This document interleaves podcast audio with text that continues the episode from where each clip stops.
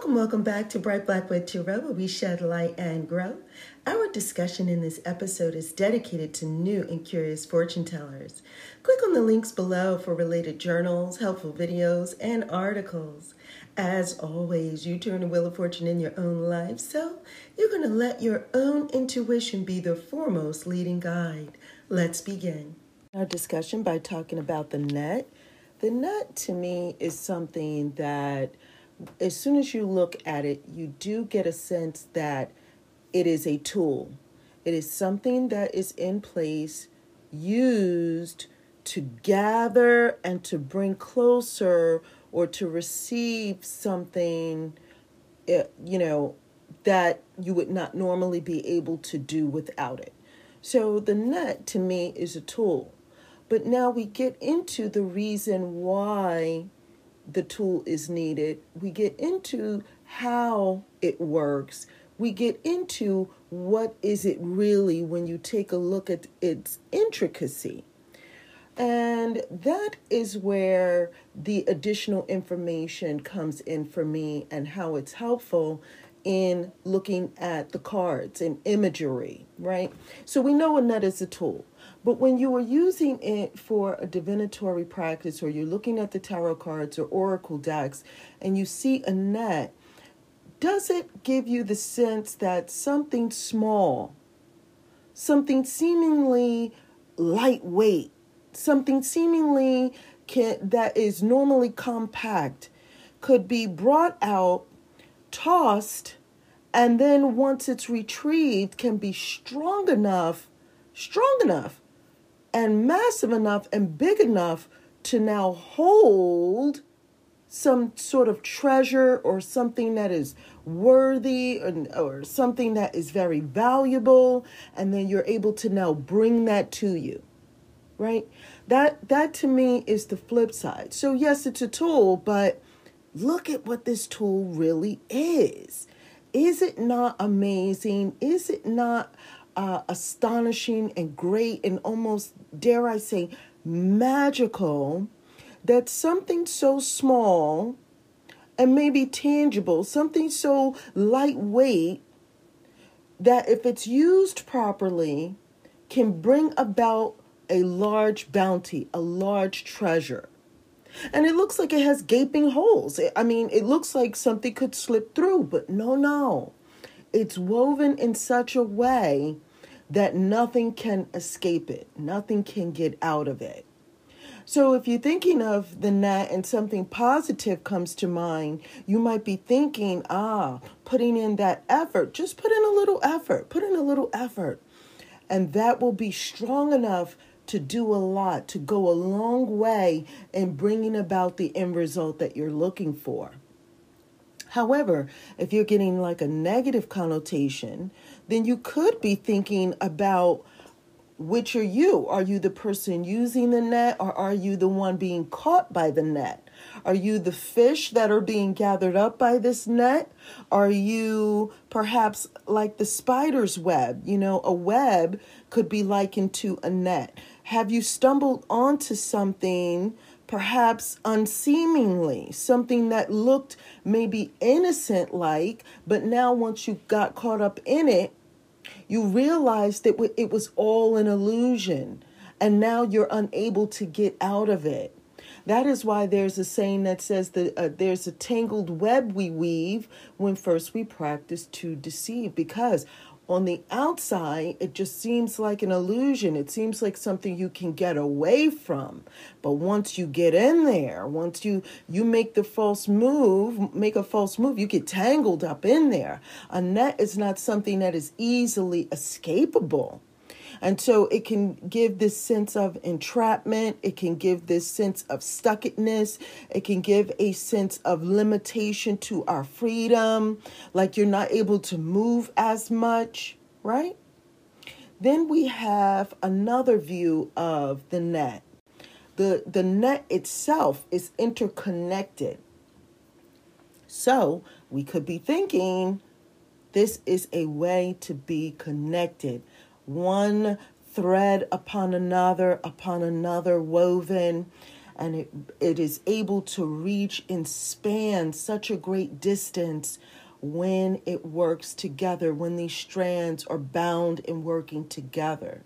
This was, I believe, the theory behind the internet uh, was bringing people together, a sense of connectedness or interconnectedness, where you can get together um, and and seemingly one add to another, add to another, add to another, and all over the world, all over the globe, we we are now within this one web hopefully we're not in there with the sense of uh, illusion and being deceived, right? This is why we have to be careful on the internet. We have to be careful on that world wide web. Not all is as it seems, right? So it can be used as a tool for something that is beneficial. There's a wealth of information, a wealth of knowledge, but there is also deception um, and illusion and falsehood that is there.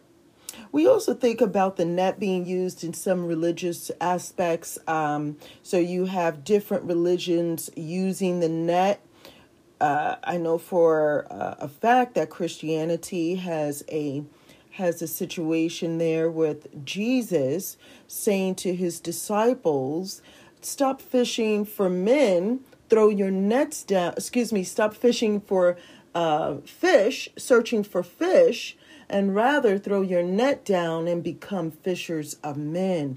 Be able to draw men in and uh, help men become saved or mankind become saved. So there, the net was being used um, in a uh, in a I would say in a meta not metaphysical but oh my goodness, I'm so tongue tied today, um, in a metaphorical way, to indicate that there is some effort, the same effort that they put into gathering fish can be used to gather disciples, to lead people and gather them onto the right path of righteousness and to better their life. Um, some religions say that Satan was used using a great net to catch unwary souls. So there's a theory uh, behind that. I haven't read that in the Bible myself, but I know that some Christians um, in in history, in Christian history, use that to to kind of symbolize how Satan is able to catch people unaware and that uh, through deception, if they're not careful, if they're not checking what they believe or checking what they're doing and making sure that their actions and their motive behind their actions you can certainly be caught unawares, and next thing you know, you're you're headed down a, a different path. There's some Buddhist philosophy, um, some other pagan um, thoughts about the net in terms of the net being likened to the earth or being likened to the world. There is a feeling of the universe being woven together by a force by the fabric of space, and that space is like a, a web or a net that connects each other. We're all connected throughout this force, this gravitational pull, this, you know, fabric of space and time. Um, and so there, it, we're back to that sense of something that seems slight, something that seems like you can eat, hardly even tell that it's there, is strong enough to pull us all together in the divine universe. Right? So here we are, the space in space in the universe, it seems like there's nothing out there holding us together, but then there is some thought that there is a net, that we're all within this net within the divine universe, connecting, connected by some great force of heaven with the stars of heaven and earth and everything melted together through with this being held together by this net. So it's quite interesting when you get into, you know, some some of the theories behind that.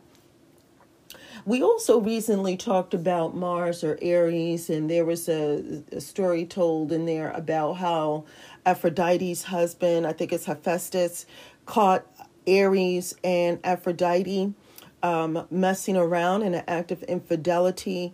What he did to catch them, though, was he used a net. He crafted a net to catch them in the act.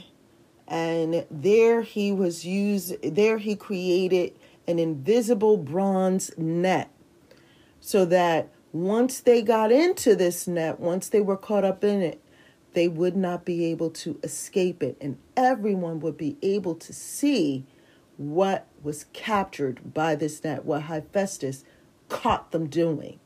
And so when you think about the net, we can think about how some things that seemingly seem maybe vulnerable or small, that don't seem as strong, could be very deceptive, right? Something that seems like it's vulnerable does have the ability to bring about uh, results, positive results, or bring about the results that we're looking for, are able to help us gather in something that we find is valuable and um, once we get a hold of it, it is hard pressed to be able to let go using this tool.